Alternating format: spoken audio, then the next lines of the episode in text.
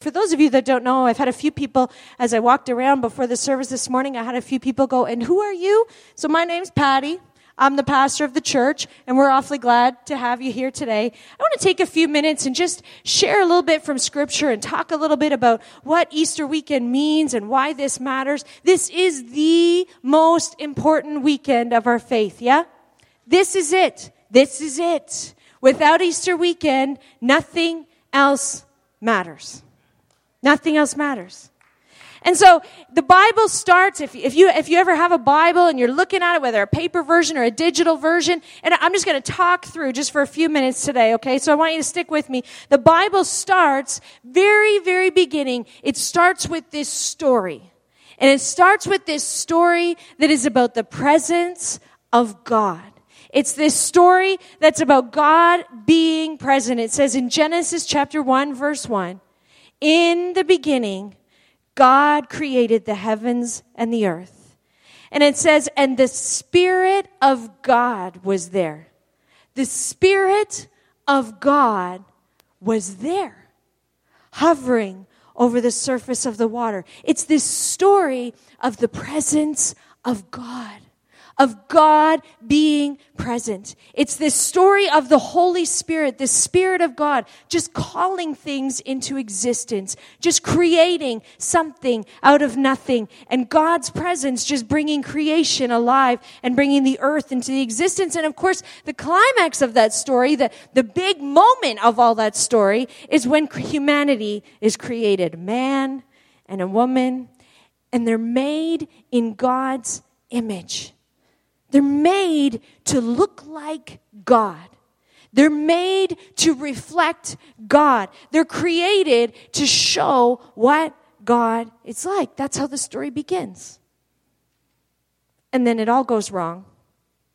And sin happens, and, and it broke us, and it ruled us, and we couldn't shake it and we couldn't we couldn't fix what had happened. And there were some good people sure that came along from time to time but the whole world in general it just wasn't what it was supposed to be. It wasn't wasn't what it was created to be. It wasn't what God had intended it to be. And humanity for the most part was doing just a terrible job. We weren't doing a very good job at all of reflecting God. We were supposed to be carrying God's presence and we weren't doing that at all. We weren't showing at all who God was. And really it was hard to even even find God sometimes.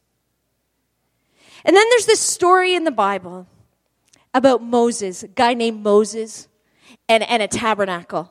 And, and Moses, you know, God gives instructions to Moses and, and to the children of Israel. And he says, I want you to fashion a place for me. I want you to fashion a place for me. And it was called a tabernacle, which is kind of a weird word today. But it was this specially designed tent.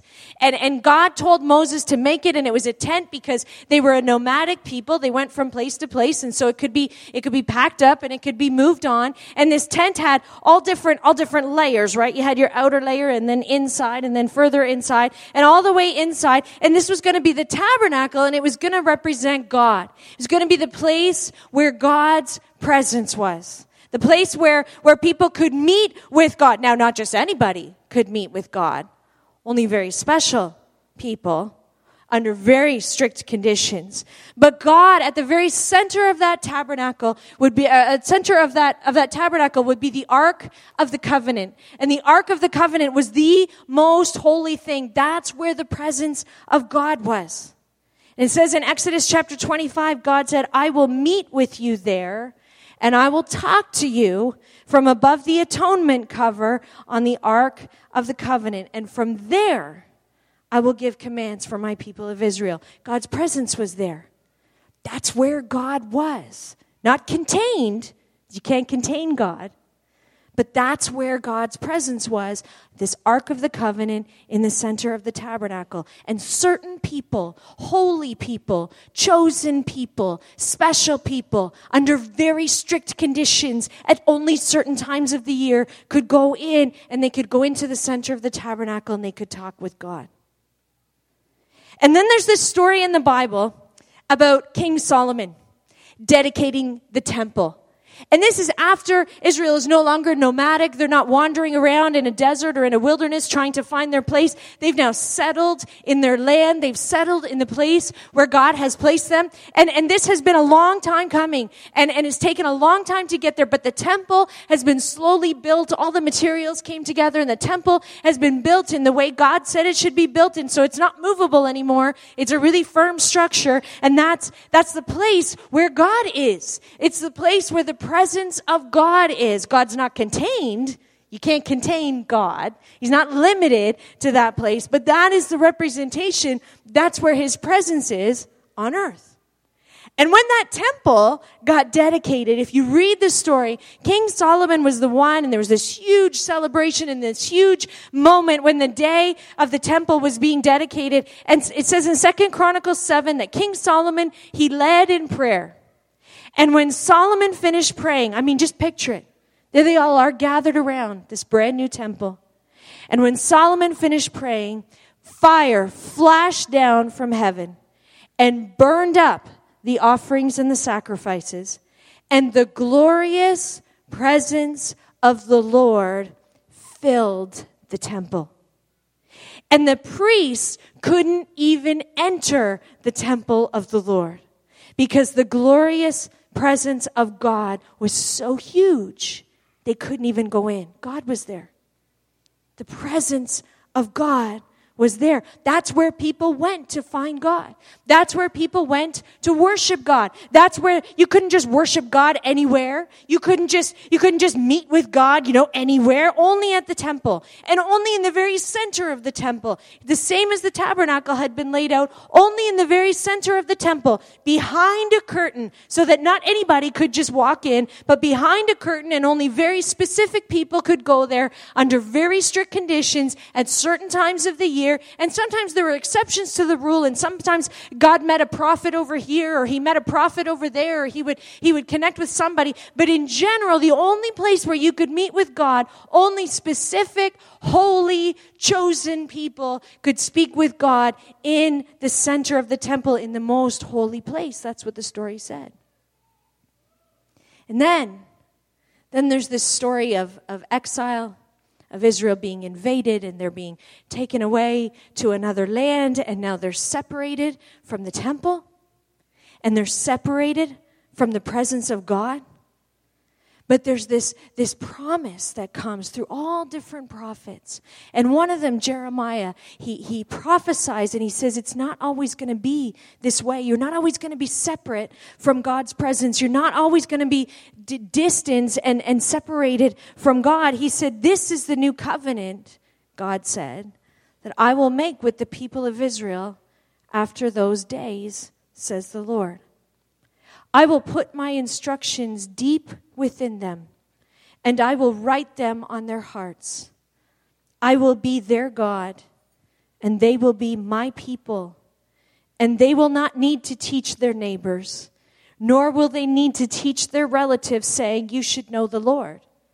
For everyone, everyone, say that with me, everyone, for everyone, from the least to the greatest will know me already, says the Lord, and I will forgive their wickedness and I will remember their sins no more. And it was hard to know what that meant. This prophecy from this guy Jeremiah, they're all in exile. They're separated from God. They're separated from the temple. They can't find God's presence and they don't really, they don't really understand what he's saying because they only remember a God that you can meet in the temple. A God that you can meet behind a curtain. A God who only special, only specific, only chosen people can meet under very strict conditions. And that's the only thing that they remember. And then, and then, and then then there's a story in the Bible about a baby being born Jesus. And, and he grew up and he became the Jesus that we've all heard about, that we talk about, that we, we saw on Friday night. He became that Jesus. And, and one of his best friends, one of his disciples, John, he wrote about him And I mean, how, how do you, how do you write about Jesus? How do you write about, about God, who's the God of the universe and who is timeless and all powerful and all knowing and, and eternal and infinite and all those things? How do you describe that that God somehow squished down into a regular human body, you know, that gets tired and that gets hungry and whose feet get smelly sometimes? How do you describe all of that? Because it's not scientific and it's not logical. Some things just aren't. If you talk about love or you talk about the beauty of a sunrise, you can't just say it in scientific, logical terms. Sometimes you have to find another way to explain it. And so John is trying to explain who Jesus is, and he just can't find the words. And so he resorts to poetry. And he uses poetry, and he refers all the way back to that very first in the beginning moment he refers all the way back to that very beginning moment when it said the Spirit of God was hovering in the beginning. And he goes back to that, John does, to describe Jesus, and this is what he says In the beginning, the Word, Jesus, already existed. The Word was with God, and the Word was God. And the Word gave life to everything that was created, and his life brought light to everyone. And the light shines in the darkness, and the darkness can never extinguish it. And then John said, you know, he came into this very world. Jesus came into this world, into this very world that he created, and the world didn't even recognize him. Didn't even recognize him. He came to his own people and they rejected him. But to all who believed and to all who accepted him, he gave the right to become children of God. So the word, Jesus, became human and made his home among us. He was full of God's unfailing love and faithfulness. And John said, and we have seen his glory. We've seen the glory of the Father's one and only Son. John refers back to that in the beginning moment. And then he said that same God that was there at the beginning that created it all, that same God came and he moved right into the neighborhood. And he didn't move into a tent. He didn't move into a tabernacle where he was contained just within the center of it. He didn't even move into a big, beautiful temple that was still and not moving. He didn't move into a place where he would only be accessible to very holy and very special people. When Jesus came and and he moved into the neighborhood, anybody could talk to him. Anybody could connect with God. Children played with him. Women were safe and they were respected when they were with him. Sick people were allowed to come near. They didn't make him tainted. Sick people were allowed to come near to where Jesus was and not only allowed to come near, well, he just turned around and made them well. And then people that were shunned by others, people that were on the outskirts of society, people that nobody else wanted to be around, people who knew, just keep to myself because nobody wants me. They were especially welcome to connect with Jesus. And more than that, they were made new. He was filled with the presence of God because he was God, fully God fully human, right there. Right there. And God's presence right there in this man named Jesus. Not in a temple, not in a box, not contained, but present in this man, Jesus. Jesus described it this way. He said to people, You know, if you've seen me, you've seen the Father. He was showing people, he was showing the world who God is, what God looks like, how God behaves, and how God feels. And then, and then, and then the strangest thing happened. Right before Jesus went to the cross, he prayed this prayer. And he was praying for his disciples, and he was praying, he was looking into the future, he was praying for us. And he was praying for, for all the people that would be followers of him. And, and when he was praying over his disciples, he prayed, Father, I've given them the glory that you gave me. What? What? Father, I've given them the glory that you gave me. Regular people can't have God's presence. Regular people can't have God's glory. I mean, okay, it was in Jesus, but regular people, God is holy. And only holy people can be connected with God like that. Only special people, only chosen people can even, only perfect people can even, can even talk to God. Never mind, have God within. Regular people can't carry God. Regular people can't show the world who God is. What kind of prayer is that? And then everything changed. And Jesus died.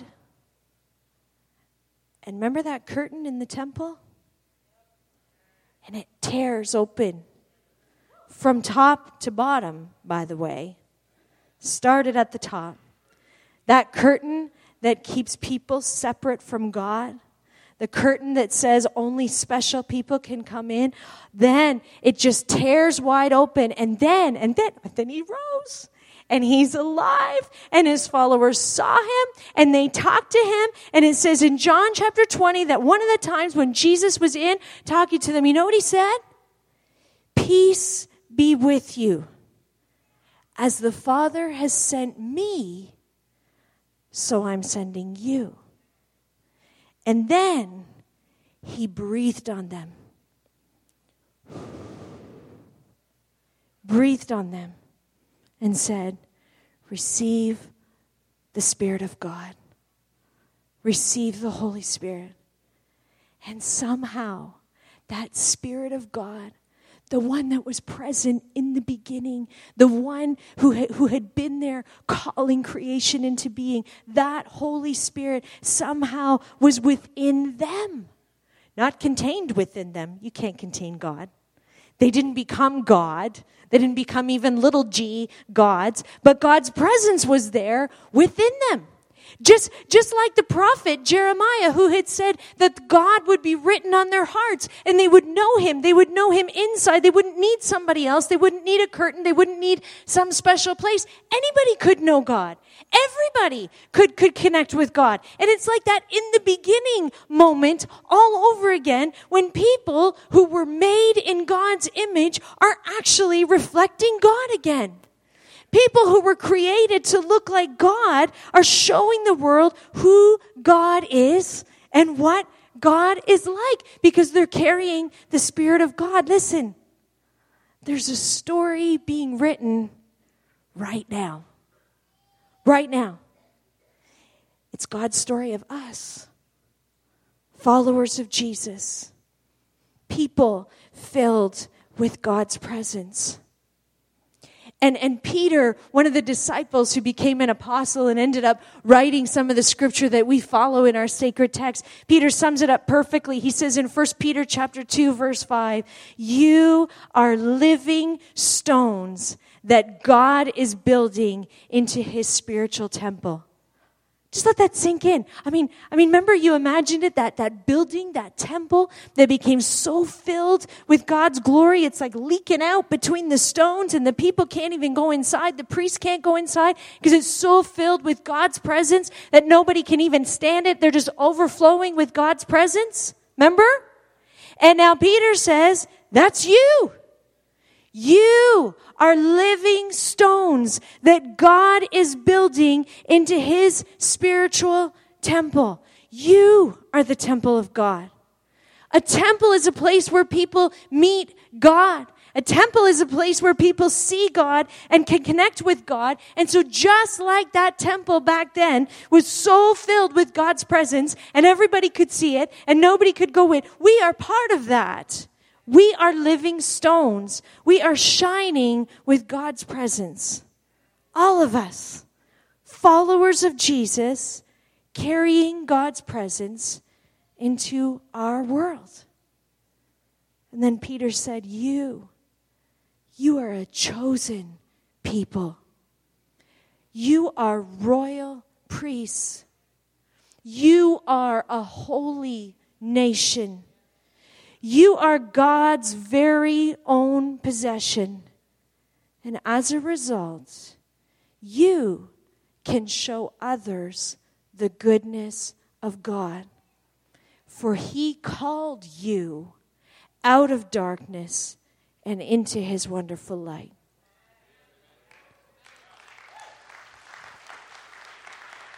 Listen, Jesus did not breathe the Holy Spirit into us so that we could stay inside a church building and just look after ourselves. Go, he said. Carry God into the world. Let people see the presence of God in you.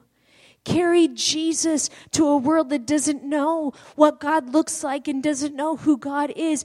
Be the temple of God. Be the one that a place where people can see and people can connect with God. You know what?